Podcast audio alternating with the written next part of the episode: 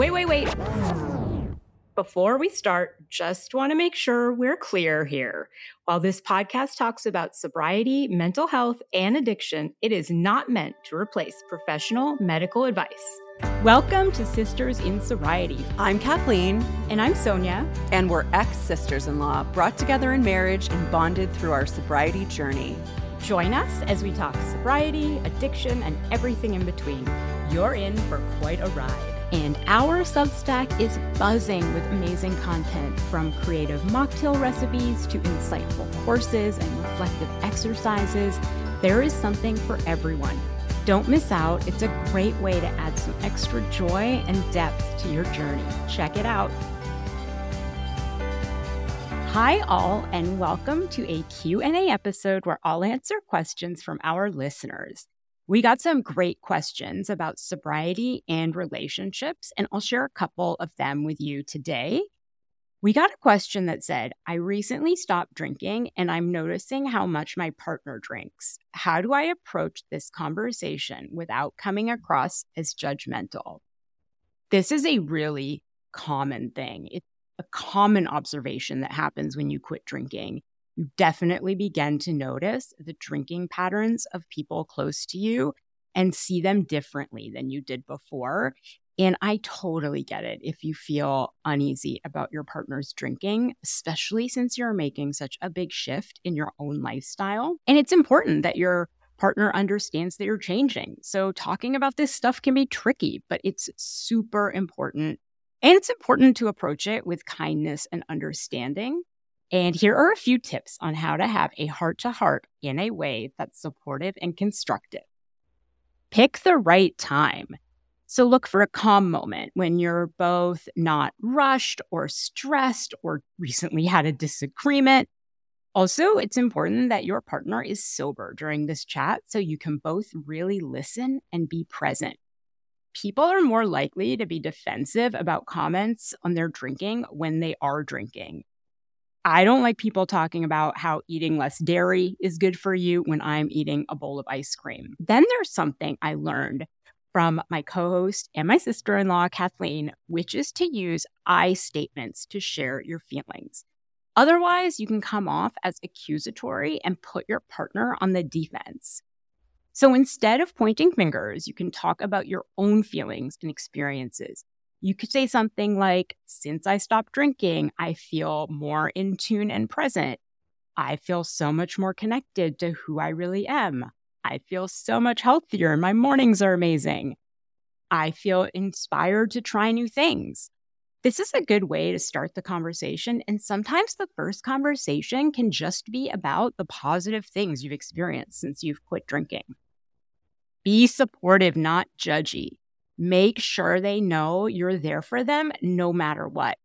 And if they're up for it, offer to help them cut back or explore sobriety with them. You can be a team doing this together, not an instructor and student. Really listen, allow them the space to express their thoughts and feelings, and encourage them to be honest. Assure them that you won't judge what they say. This chat is as much about understanding where they're at as it is about sharing your perspective. So, for example, if they use a drink to unwind after a tough day at work, ask them to talk more about it. Their triggers are important for you to understand and for them.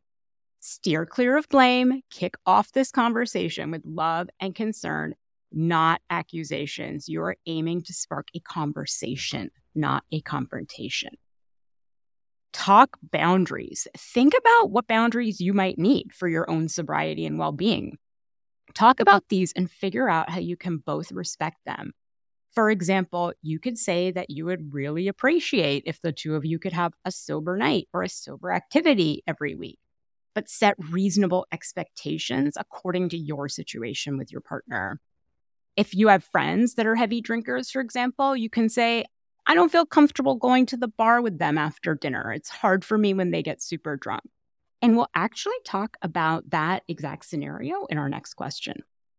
Be ready for any response. They might be defensive or they might be open to change. Brace yourself for any reaction. And remember, this is just the first conversation, and it may take many conversations and approaches to reach an understanding.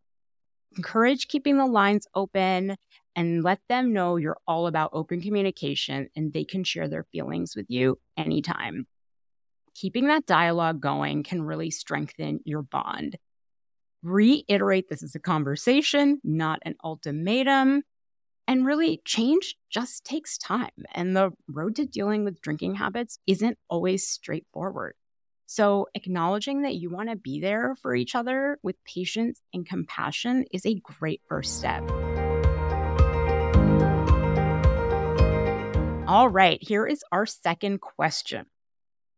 I don't want to go to bars anymore since I stopped drinking. I'm not scared to, I just don't feel like it. My husband still wants to go to our regular Friday night meetup at a bar with our friends. What can I do? So, we touched on this briefly in the last question, and it is completely understandable that your feelings towards bars and social settings where alcohol is present have shifted since you stopped drinking. I know mine did significantly. So, bars without food were no longer an option for me. And this feeling is even more apparent when you first stop drinking. So, your choice to avoid places that don't align with your current lifestyle is normal. It's good to acknowledge these feelings in your relationship to avoid resentment and misunderstandings for both of you.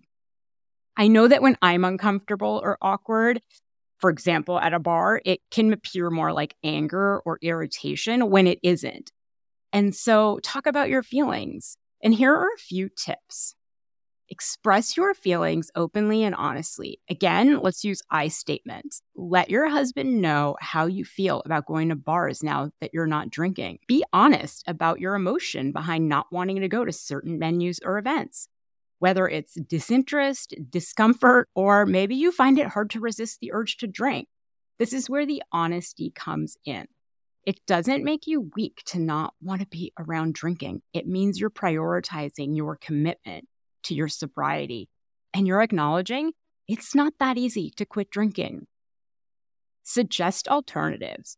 So, propose alternative ways to spend your Friday night with your friends. It could include going to restaurants that focus more on food than alcohol, attending events or shows, participating in hobbies or sports that you all enjoy, or even hosting a game night at home. Hosting people at your house can actually be helpful since you can have mocktails, food, and create an environment that's more focused on an activity rather than drinking. And finding activities that you and your friends enjoy can be a really good opportunity to strengthen your friendships and move the focus off of alcohol and provide a new form of entertainment compromise. There might be a way to compromise, such as starting the evening together at a more non alcoholic setting, and then giving your husband the option to join your friends at the bar afterwards. This allows you both to maintain your social connections while still respecting your boundaries. I did this pretty often, and it can really be the best of both worlds. Build a supportive social circle you could start to create new friendships with people whose lifestyles align more with yours. You can meet new people by taking a class, attending a meetup, joining a book club or other group. And it's a really good time to explore making new friends and be open to people you may have dismissed when you were drinking. You'll find your perspective may have changed. This way, when you're going out with these friends, you don't have to worry about it being a drinking focused activity and also may serve the purpose of changing your spouse's perspective on what a night out can look like. Overall, making decisions that prioritize your well being are always valid. Open communication, exploring new things together. That way, you and your husband can support each other through this change. Find joy and strength in these new experiences as a couple. This was Sisters in Sobriety. Thank you for listening and being with us today. If you want to learn more about sobriety and meet your community, find us at sistersinsobriety.substack.com. Are you a sister in sobriety? Then reach out on social media. We'd love to hear from you. If you're feeling generous, leave us five stars and a review and follow us wherever you listen. You'll never miss an episode. Until next time.